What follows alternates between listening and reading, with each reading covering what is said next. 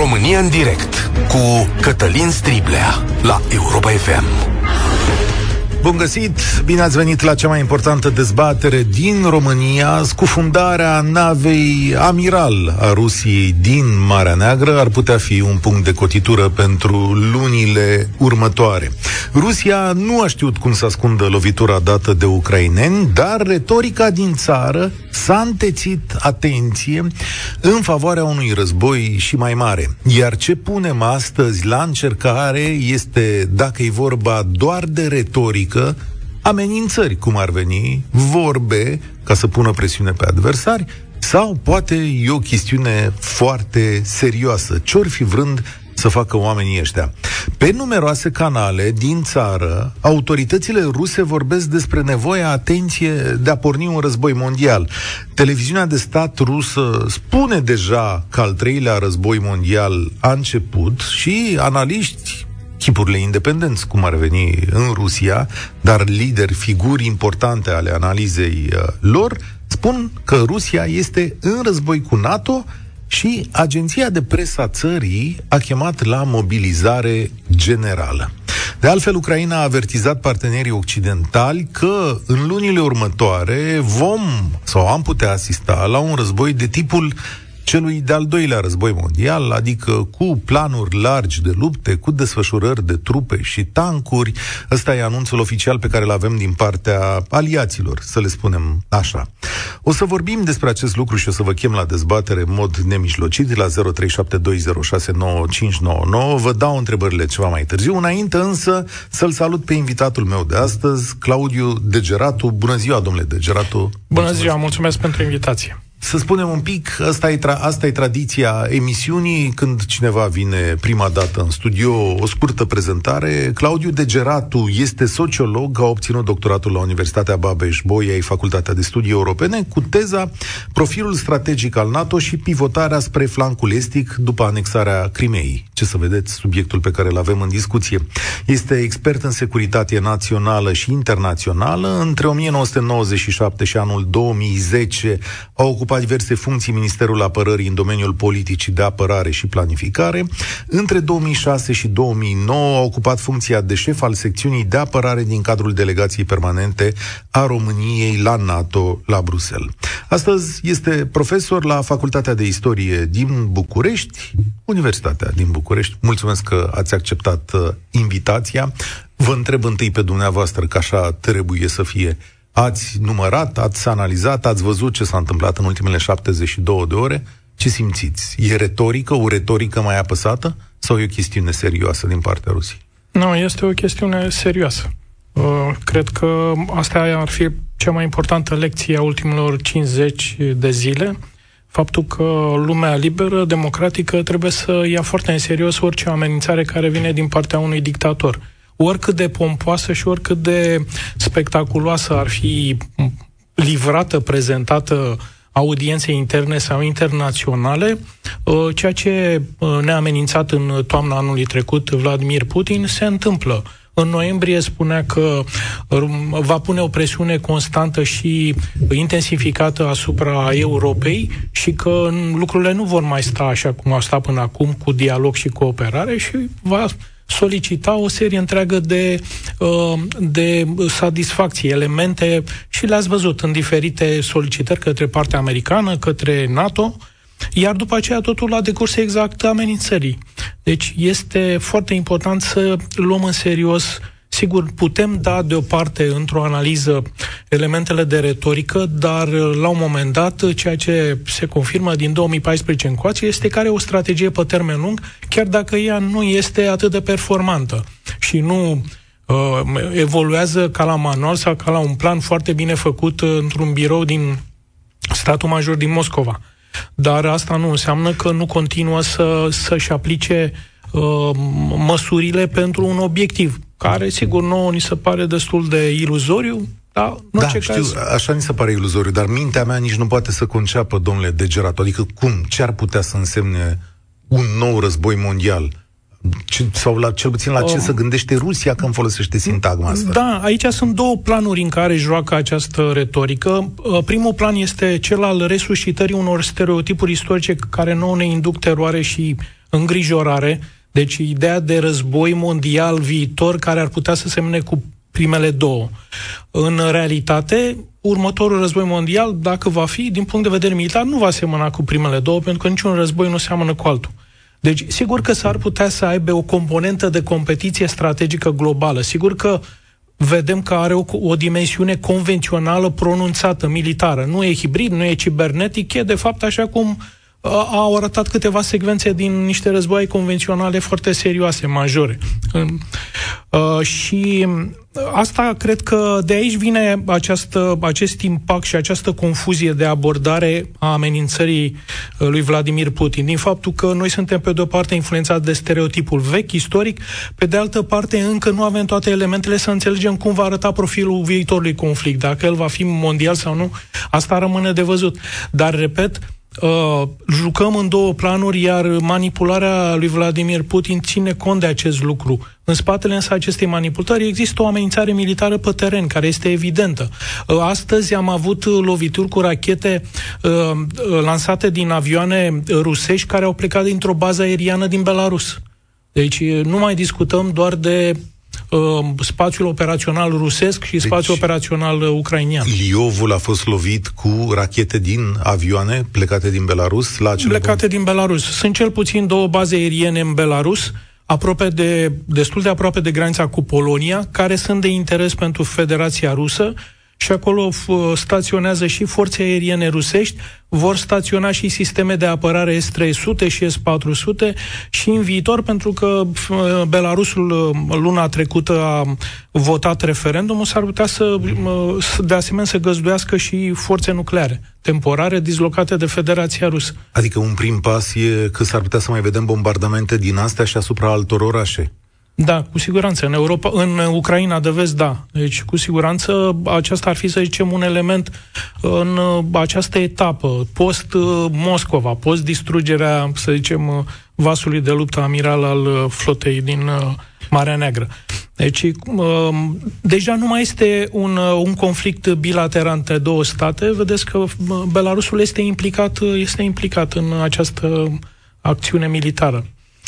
Claudiu Degeratu este invitatul meu astăzi, expert în securitate națională. Dacă sunteți de acord, trecem la dezbatere, intrăm în dialog și cu ascultătorii noștri. Haideți să facem în felul uh, următor. Vă dau telefonul 0372069599. Îl repet, puteți să ne sunați de oriunde din lume 0372069599. Ce credeți despre retorica Rusiei? Va încerca Moscova operațiuni militare de amploare mult mai mare? Credeți în posibilitatea unui nou război mondial?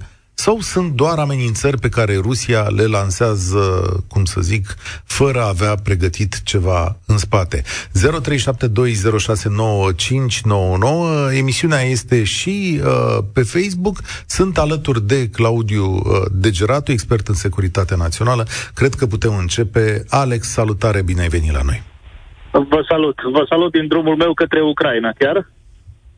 Uh, despre mesajele lansate de Putin în ultima vreme, adică în ultimele zile, despre un presupus război mondial, uh, cred că e cumva de luat în seamă, pentru că, dacă ne ducem aminte, nu l-am crezut pe cuvânt nici când uh, se juca cu trupele la granița Ucrainei. Am avut impresia că totuși nu va invada Ucraina, inclusiv ucrainienii nu au crezut uh, lucrul ăsta. Uh, e de luat în seamă, sigur, am văzut că, da, părerea mea nu prea are, mult, nu are prea multă minte în cap și Crezi, poate da. acționa nejustificat în multe situații. Însă, ca să fie un uh, război mondial, trebuie să existe mai multe superputeri implicate și eu personal nu cred că își dorește cineva să intre în jocul ăsta. Nici China, nici America, nici NATO, nici Europa. Nu, nu cred că își dorește nimeni în afară de Putin lucrul ăsta. Să intre, dar... Da, ce, ce spuneți, domnule Degeratu? Cred că e un pic mai complicat. Da, e un pic mai complicat pentru că acțiunile pe teren și amenințările transformate în acțiuni militare implică inerent uh, actori internaționali. În momentul în care discutăm de ajutor militar către Ucraina, avem un tip de interacțiune cu acest conflict. În momentul în care declanșăm o acțiune de izolare internațională a Federației Ruse, la fel discutăm uh, de un război economic și unul politic. Uh, singur, părerea mea este că uh, este prea devreme să spunem dacă va fi implicată, uh, implicată să zicem, o, o gamă mai mare de actori internaționali uh, pe teren militar, pentru că, într-adevăr, Ucraina nu are aliați militari. Spune... Ca să discutăm de o... De, cum evident. Spun... Dar da. ce spune Alex este că, bun, țările, restul țărilor nu se vor implica. Care sunt condițiile în care celelalte țări s-ar putea implica în chestiunea asta?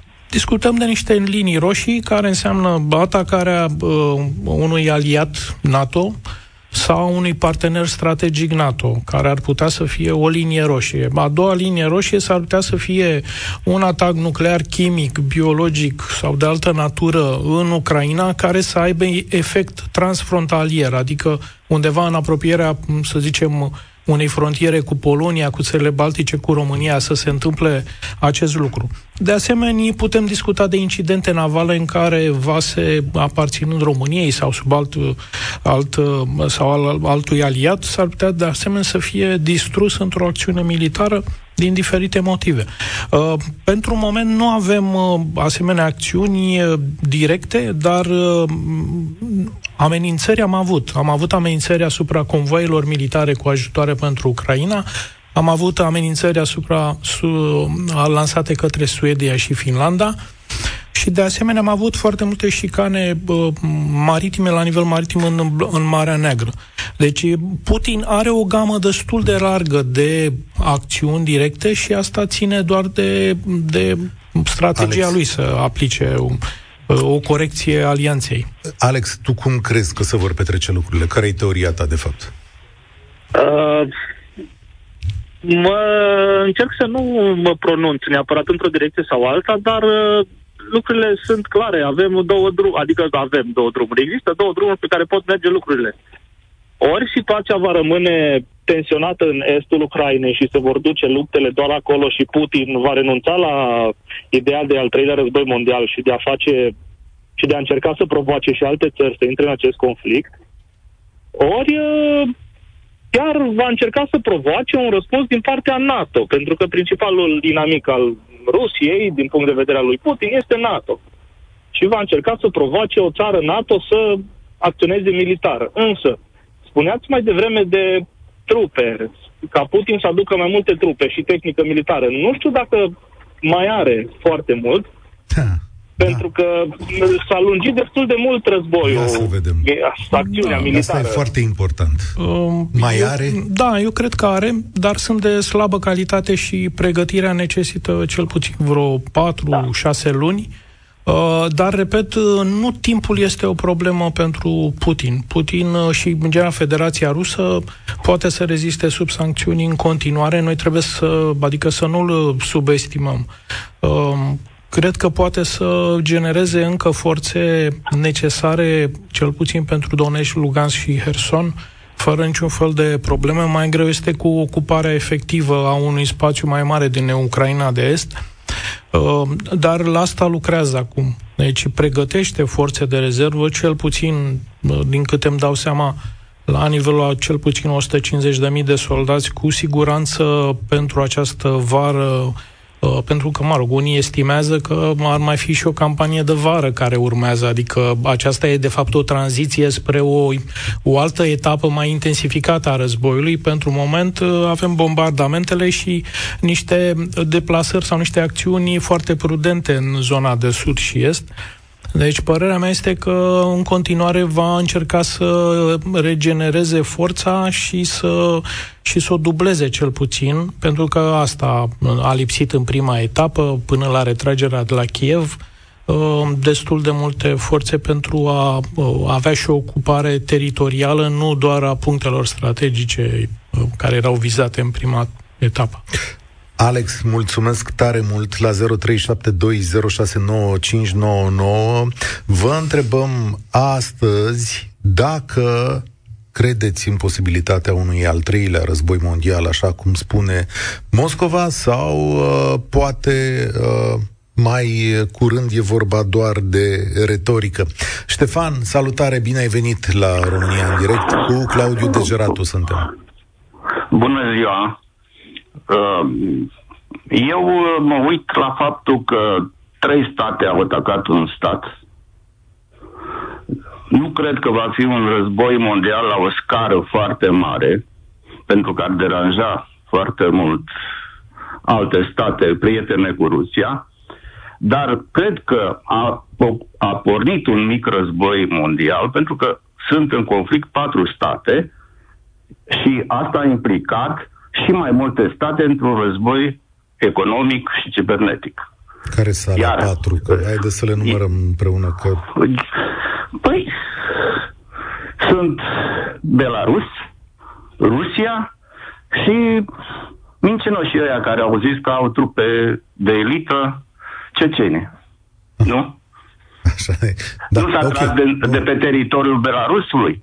N-au da. pătruns trupe cecene da. în Kiev. Ok, de acord. Este da. un conflict, după mine, pornit. Dar mai ales aș stârnit economic toată lumea și acum interesele politice au început să se vadă. S-a extins acest conflict pe care Putin o dorea terminat rapid și cred că Putin va ataca și uh, va provoca atacuri uh, pentru a lansa mici atacuri nucleare. Mici atacuri eu, uh, nucleare, adică... eu îi cunosc puțin mai mult pe ruși, dar e adevărat, de mai mulți ani am fost în Rusia și cunosc. Sunt uh, teribiliști, sunt uh, mincinoși, mulți dintre cei de, din conducere vorbesc, dar au un orgoliu nemăsurat și calcă peste orice ca să-și îndeplinească acest orgoliu. Cred că asta e Putin. Hai să analizăm. Cred că el va, va da lovituri uh, Bun, hai să analizăm. mici care să nu afecteze China. Bombe tactice. Cred da. că acolo e o, o, Hai să analizăm un pic posibilitatea asta. Claudiu Degeratu este expert în securitate națională. Hai să vedem un pic cât de posibil e să dea aceste bombe tactice locale pe teritoriul Ucrainei, mă gândesc eu, în zonele de luptă.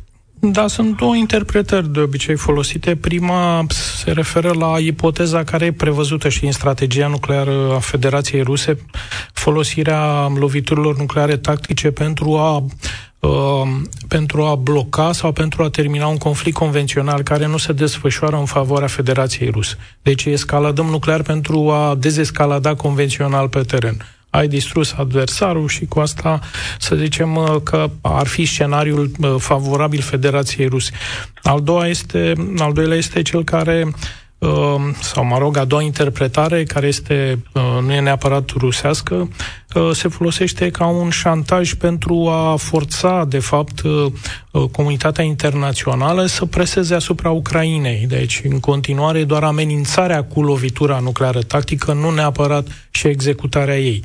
Și acest lucru se consideră că ar putea să funcționeze în negocierile dintre Ucraina și Rusia, pentru că sunt țări europene care exclud orice fel de scenariu cu lovituri nucleare tactice punând presiune asupra Ucrainei să facă concesii la masa negocierilor. Mai există negocieri între Rusia și Ucraina zilele uh, astea? Sunt uh, funcționale doar pentru realizarea de, uh, de așa numite culoare umanitare, adică undeva foarte, la un nivel foarte jos între cele două echipe de negocieri a rămas telefonul deschis pentru solicitări reciproce în caz că este nevoie să se mai deschidă cât un culoar umanitar. Și din când în când mai vedeți știri că se încearcă, se închid, se blochează, dar uh, pe acest palier al capitolului de culoare umanitare, da, mai funcționează.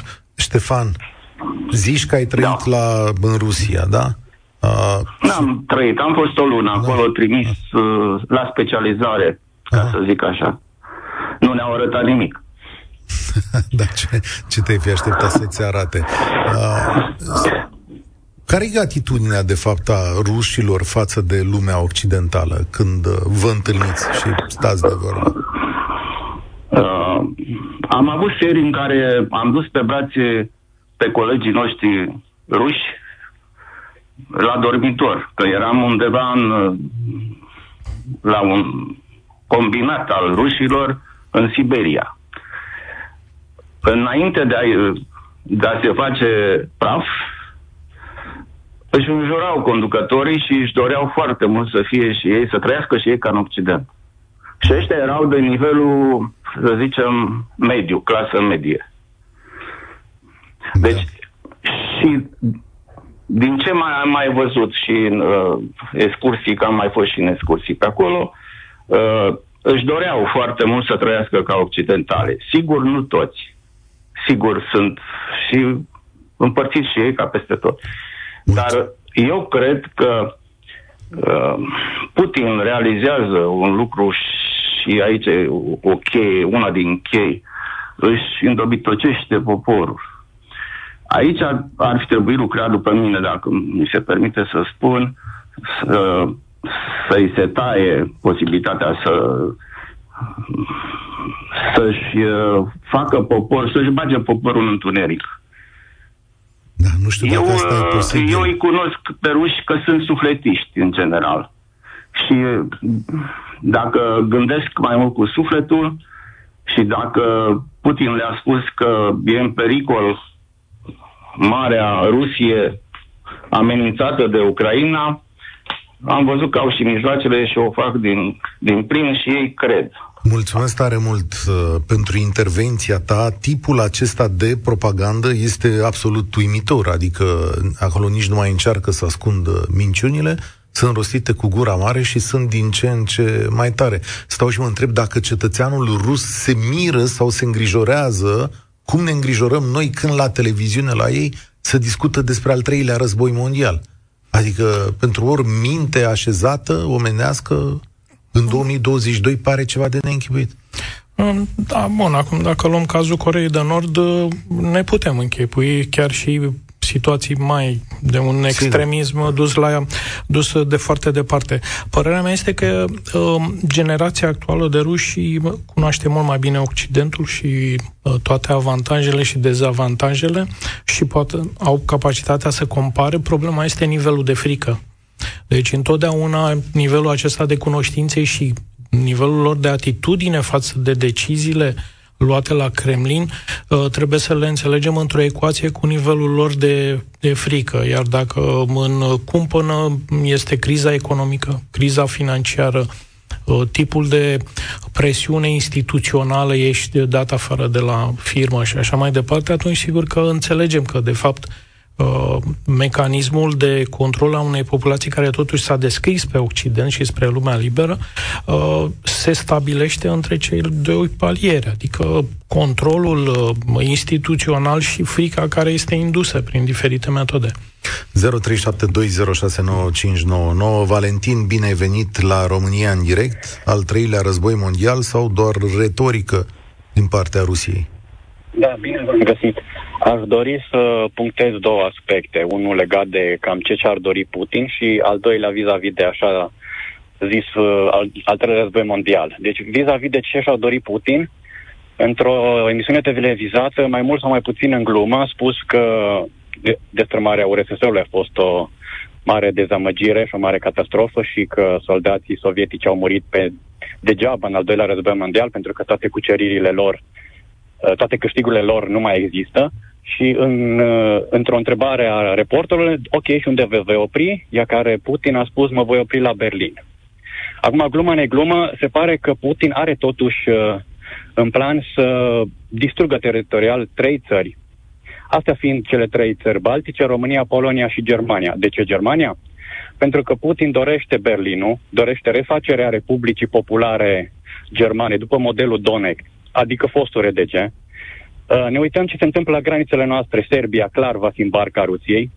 Orban va trăda în secunda 2. Și nu este exclus să fie niște înțelegeri secrete prin care Serbia să vrea Banatul, Ungaria să vrea Transilvania, Putin să se mulțumească doar cu Bucureștiul și cu Moldova. Asta este visul lui Putin. Acum, evident, scenariu... nu se va Este un scenariu da. maximal, adică... Maximal, da, da, și Polonia în totalitate. Bun. Acum suntem oameni cu capul pe umeri. 20 de rachete nucleare distrug această planetă. Da? Rușii au 6.000. 6.000 de focoase nucleare, ca să știm despre ce discutăm, distrug întregul sistem solar. Deci nu doar Pământul. Deci nu cred că nimeni nu este atât de inconștient încât să apese butonul roșu. Evident, acum el să încerce tot felul de tertipuri, șantaje emoționale, dar nu va ține, pentru că eu sunt absolut convins că și francezii, și englezii, și americanii, în momentul când intră un centimetru NATO, vor reacționa. Și vor reacționa în asemenea manieră încât uh, Putin va regreta că s-a născut. Deci gândiți-vă că o singură escadrilă de F-35 rade de pe fața pământului toată flota rusă de la Marea Neagră. Deci rușii sunt cu 30 de ani în urma NATO, din toate Stați punctele de vedere. Să, să le luăm pe rând, Valentin, Valentin, să le luăm pe rând, că sunt numai scenarii maximale, așa mi-e teamă că cine se ascultă, da, cine da, ne ascultă. Da, nu trebuie să, să speriem oamenii, nu se va ajunge la război nuclear, nu se va ajunge la război mondial, niciodată. Uh-huh. Pentru că înseamnă sfârșitul vieții pe această planetă, punct. Hai să vedem că e foarte interesant cum tragem frânele astea. Deci gândiți-vă da. un lucru. Vă dau un exemplu. Rușii lansează o rachetă nucleară. Noradul la 20 de secunde lansează contraofensivă. Deci nici n-apucă racheta rusească să lovească America pentru că Moscova era rasă de pe fața pământului. Despre asta discutăm. Deci da. nu se va ajunge Nu cred acolo. că funcționează așa. Stai un pic. Trageți puțin sufletul să le luăm pe rând, că ai lansat foarte multe ipoteze. Deci cum e, domnule Degeratu? Uh, Răspund, răspunde lumea occidentală în 20 de secunde la lansarea unei rachete nucleare? Statele Unite, da, răspunde. Um, dar uh, Valentina a început cu o chestiune foarte importantă, pe părerea mea, cea legată de ce este în psihologia mm, lui Putin asocierea dintre uh, trecutul glorios al URSS-ului și faptul că acest trecut glorios a câștigat prin luptă, prin război, prin al doilea război mondial. Și asta e foarte, foarte important ce a spus.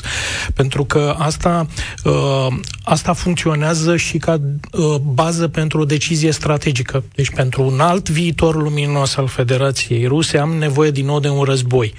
Acum, discutând scala războiului, sigur, suntem pe tărâmul unor speculații sau unor analize uh, îndepărtate de niște ipoteze mai realiste, așa cum a făcut și Valentin, dar uh, da, nu, uh, nu cred că Vladimir Putin are ca prima opțiune opțiunea nucleară. El în continuare consideră că un război devastator convențional în Europa ar putea să refacă și prestigiul Federației Ruse și de asemenea să extindă sfera de influență asupra unor țări care au avut politici pro-ruse, nu cum ar fi Germania. Ce Pentru înseamnă, că... o secundă vă întrerup, ce înseamnă război în Europa? Cu război convențional în Europa, așa ați spus. Adică... Așa cum îl avem în Ucraina în acest moment, adică un război fără folosirea armelor nucleare. Nu, în, în Europa am înțeles convențional. În, în Europa înseamnă exact cum spunea și Valentin, adică să implice țări din NATO, să fie amenințate țări din NATO uh, și țările neutre. Pentru Are... că ați văzut dacă vă uitați pe planurile lui Putin cu capacitatea noastră de analiză E posibil, adică gândește, zice, domnule, o să intru peste țările Baltice, Polonia, România? Uh, acum trebuie să facem o distinție între ceea ce își dorește și ceea ce poate. Pentru că, vedeți, așa s-a întâmplat și în Ucraina. El a dorit ca prim obiectiv să pice, uh, să pice conducerea lui Zelenski și după aceea să realizeze partea de cucerire militară. Nu i-a reușit prima parte, dar a reușit a doua. Asta înseamnă că este interesat să, este interesat să folosească o strategie cu mai multe obiective pe care le schimbă din mers. Chiar dacă nu îi reușește, să zicem, sau nu domină Alianța Nord-Atlantică sau anumite țări din această regiune. Dar gândiți-vă că sunt țări precum Ungaria care uh, vor să schimbe politica externă Uh, doar ca să aibă relații în continuare cu Federația Rusă. Deci, cumva, aceste amenințări funcționează cu un război asupra a, a, a țărilor NATO. Uh, și mai are o chestiune care mi se pare iar foarte interesantă în abordarea lui Putin.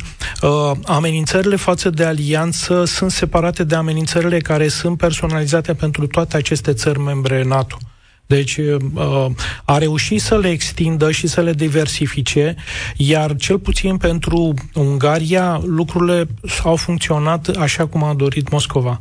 Adică avem Ungaria care spune nu, aplicăm da. toate sancțiunile și așa mai departe. Ungaria ține și de gazul rusesc. Valentin, da. mă întorc la tine. Domnule, ai spus scenariul. Întrebarea cheie aici e, are și putere să-și pună în practică o parte din scenariu măcar? Nu, pentru că orice implicare a NATO va trage după sine un război nuclear. Deci nu are nicio șansă. Deci el poate să viseze frumos, însă nu, nu se va ajunge acolo. Deci chiar vreau să închei prin a-i liniști pe uh, ascultătorii noștri. Deci probabil se va ajunge la un fel de înțelegere Ialta 2 uh-huh. Mhm. sau Ialta 3, cum doriți, prin Ce? care Ucraina va fi împărțită în două sau trei bucăți, partea de vest va merge cu NATO și restul vor rămâne cu rușii. Asta va fi probabil o, o concesie și să sperăm că așa va fi. Pentru o perioadă, da. Asta înseamnă că da. și noi vom fi lăsați în pace o perioadă. Ăsta e scenariul tău. Mulțumesc tare mult, uh, Valentin.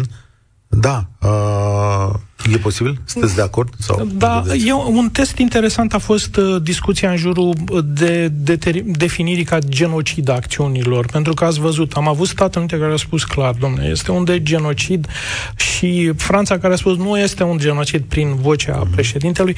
Uh, de ce? Pentru că Franța era frică că asta înseamnă imediat uh, acțiune militară din partea NATO sau din partea alianțelor democratice uh, împotriva Federației Ruse. Deci, cumva, uh, ideea că vom avea și de ușor un răspuns NATO solidar nu este sigură. Deci, eu nu vreau să merg pe retorica oficială și să spunem, da, sigur, suntem solidari cu toții, declarativ, am spus-o și la ultimul uh, summit NATO, dar de aici până la a discuta uh, măsurile militare imediate, opțiunile militare care sunt cerute de către uh, ambasadorii la NATO, uh, părții militare din NATO, lucrurile sunt destul de departe. Și vedeți că Franța își pune problema, stați un pic, haideți să nu ajungem la discuția despre genocid, pentru că asta înseamnă să imediat să solicităm intervenție militară în sprijinul Ucrainei. Ceea ce este, și știți că încă de la început s-a discutat, a fost o propunere a Poloniei, au fost anumite, anumite idei uh, aruncate în, în dezbaterea publică, cum să, cum să putem să ajutăm direct în interiorul Ucrainei uh, armata ucraineană. Sunt alături de Claudiu Degeratu, expert în securitate națională. Ascultați România în direct. Știți de la ce am pornit astăzi? În Rusia, retorica privind un război mondial este din ce în ce mai agresivă. La televizor se titrează lucrul acesta și uh, sunt uh, agen- agenții de presă care cheamă la mobilizare generală. Stăm de vorbă la 0372069599. Dan, bine ai venit! Vă salut, domnilor! Te ascultăm. Vreau să vă spun ceva. Eu sunt ardelean. Uh, am fost crescut de copil. Eu sunt din Reghin, de județul Mureș, dacă știți. Mm-hmm. am fost crescut în ură față de ruși. Și vă spun și de ce. În casa bunicii în care m-am născut, mi-am făcut o masă, tubița de vie, cu bancă, în care mi invitam seara vecinele, bătrânele și pe cardinalul Todea, bănuiesc că știți, care era ținut sub sechestru de către securitate și în fiecare seară când reușeam să-i adun acolo, nu spuneau altceva decât orgiile care le-a făcut armata rusă când a intrat în orașul nostru. Niște nemernice. Și-au bătut joc absolut de tot ce înseamnă populație civilă. Comparativ cu armata germană, care când a intrat în oraș s-a dezbrăcat de haine și le ars pentru că aveau pătuc, s-a spălat și atunci a intrat. N-a luat absolut nimic din curtea omului. Nic. Iar de mernici ăștia și-au bătut joc. Pur și da, simplu. Tot aflu... Ca dovadă și acum fac același lucru în această țară. Da, dar n-aș vrea să înțeleagă lumea, eu sunt de acord cu dumneavoastră că multe lucruri le vedem cu ochiul liber, n-aș vrea să înțeleagă lumea că atunci când cântărim uh, nazismul și comunismul, uh, unul e mai uh, greu sau mai ușor decât, uh, decât celălalt. Armata nazistă o fi fost ea mai disciplinată, dar tot omora oameni și gaza oameni în lagăre. Da, sunt de acord. Cunosc foarte bine ce au făcut și ei. Știu ce au făcut. Dar uh, ceea ce se întâmplă la ora actuală, eu vreau să vă spun un singur lucru. Hitler, dacă avea butonul de la bomba atomică, o arunca, sigur. Deci era genul de om ori totul, ori nimic. Și nu știu de ce îmi face impresia că și acest Putin este la fel. Să dea Dumnezeu să nu fie așa. Vă Un bazați... război nuclear, toată lumea știe ce înseamnă. Înseamnă nimic. Deci nu ai sursă de materii prime, nu ai teritoriu, nu ai nimic. Să distruge absolut tot. Un război nuclear este ultima variantă din câte sunt de... Da, dar e chiar și ultima. opțiune. Până la război nuclear, ceea ce am discutat astăzi este posibilitatea unui război convențional și în țări europene sau în țări de la marginea Europei civilizate, respectiv noi. De ipoteza asta ce crezi?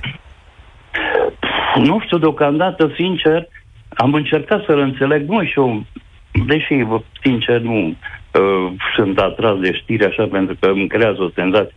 Încă n-am înțeles omul ăsta ce vrea până la urmă, acest Putin. Eu am înțeles, Rusia o cunosc foarte bine. N-am fost și nici n-am să mă duc niciodată acolo. Indiferent cine mi-ar oferi orice, mi- să mă duc, nu mai să văd. Dar am încercat să-l înțeleg. Totuși, opțiunea lui, viziunea lui, care este până la urmă? Ce dorește omul ăsta? Uite, îți mai explic o dată, domnul Degeratu, că de asta l-am chemat astăzi aici. Ce dorește omul ăsta? Vreau Federație Rusă care să fie recunoscută ca superputere mondială și să-și aleagă sfera de influență pe care o dorește. Adică vrea să ne guverneze și pe noi, Da, într-un cuvânt. Da, deci nu vrea să recunoască că este în declin, că nu mai rezistă la competiția cu China și cu Statele Unite și atunci, în disperare de cauză, în loc să folosească puterea, dar nu mai are surse de putere, folosește forța militară, care este ultimul, ultimul atu care a mai rămas în, la dispoziție. Și atunci, dacă îl învingem, îl învingem de tot? Asta este mare tentație și mare discuție. De fapt, dacă îl, noi îl percepem ca fiind din ce în ce mai slab și în declin, avem cele două opțiuni. Nu, unii spun, acum este momentul să profităm și să putem să uh, încercăm să facem o schimbare în Federația Rusă, ceea ce implică o gamă largă de măsuri destul de riscante și nu e toată lumea de acord, sau cei care spun să așteptăm să facă implozie de la sine, iar această implozie, vedeți că o așteptăm și în Corea de Nord de vreo 20 de ani și nu face implozie pentru că este ajutată de anumiți aliați, nu? De China, Iar China, China se pregătește să ajute Rusia pe bani, adică nu oricum. China probabil că are nevoie de o Rusie slabă alături de ea. Slabă, dar nu în haos și colaps. Pentru că, vedeți, să i- intrăm în cealaltă discuție. Ce vine după Putin? Vine un dictator mai rău sau vine, uh, vine o democratizare minune peste noapte? E imposibil de im- imaginat o tranziție democratică excepțională, dar ne putem imagina o nouă revoluție bolșevică, nu? Ca după primul război mondial. Adică o altă adică, dictatură. Adică o altă dictatură, iar butoanele, cum spunea și uh, colegul nostru, uh, uh, este uh, butoanele respective nucleare ajung uh, pe mâna unuia care este probabil da. și mai uh, dur decât Vladimir Putin. E, răspunsul e clar. Rusia vrea să ne guverneze și pe noi, dacă ar putea. Asta e răspunsul. Asta își dorește domnul Vladimir Putin și cred că nu numai el, cred că toți oamenii de lângă el. Cred că, de fapt, uh, tot ce înseamnă establishment, ăsta e termenul englezesc, cum să-i zic eu în română, tot ce înseamnă elita administrativă și politică a Rusiei, poftim. Cred că asta visează. Da, cred că ai dreptate. Omul ăsta, sincer răspund, nu știu, nu știu ce vrea și unde vrea să ajungă. Eu pur și simplu nu-l înțeleg. Așa să stau față în față cu el, să, uite așa să stăm ochi în ochi și să-mi spună mie, spune-mă omule, ce vrei să faci? Până la urmă, ce-ți dorești?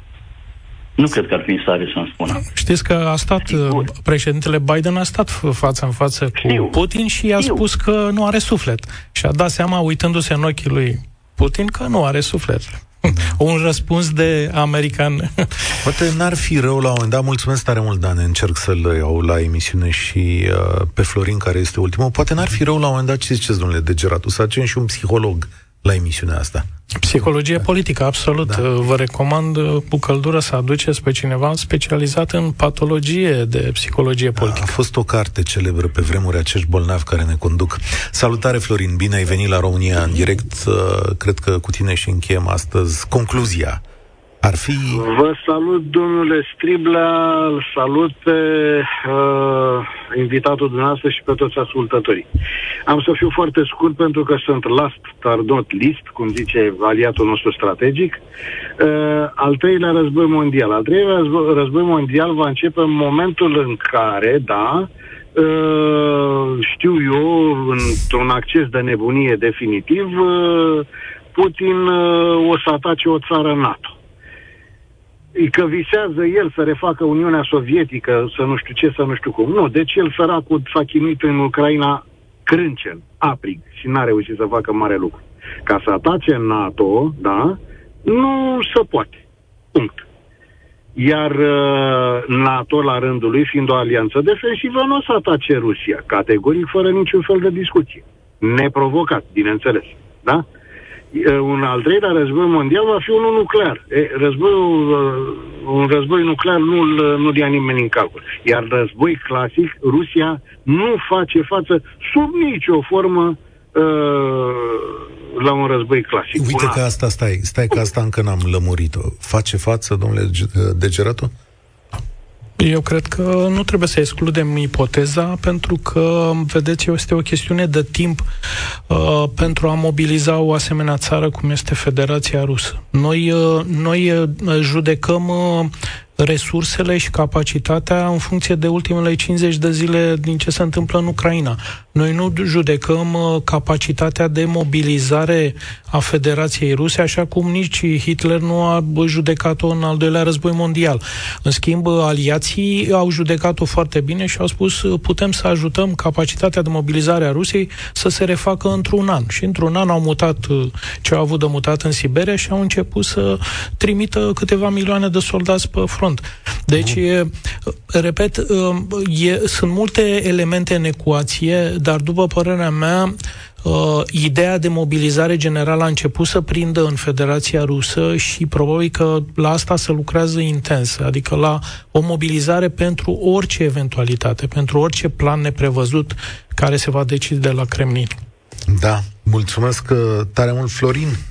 Îți lăsăm ție da. astăzi concluzia, să știi, în 30 două, de secunde. Două secundele, două secundele. Uh, ce se întâmplă? Paralela cu al doilea război mondial nu poate fi făcută, pentru că în al doilea război mondial America a pompat tehnologie și materiale și nu știu. În momentul de față, păruși nu-i mai ajută absolut nimeni. Iar mitul cantității care uh, uh pre, pre, prevalează asupra calității s-a spulberat de mult. Da? Da. Deci, Asta încă din, din războiul din Corea. Mulțumesc încă din tare mult. Corea, când... Da. Uh, rămânem cu semnul ăsta de întrebare, domnule Degeratu. Adică, dacă numeroasa armată rusă, care poate strânge milioane de oameni, va reuși să se prăvălească peste restul Europei tehnologizate și puternice. Dar uh, pentru asta vă invit, uh, cred eu că ne revedem după Paști, lasă deschisă această ușă pentru această discuție interesantă. Vă mulțumesc tare mult pentru prezență mulțumesc și pentru la invitație. România în direct. Uh, sunt Cătălin Striblea și vă spun tuturor spor la treabă. România în direct cu Cătălin Striblea la Europa FM.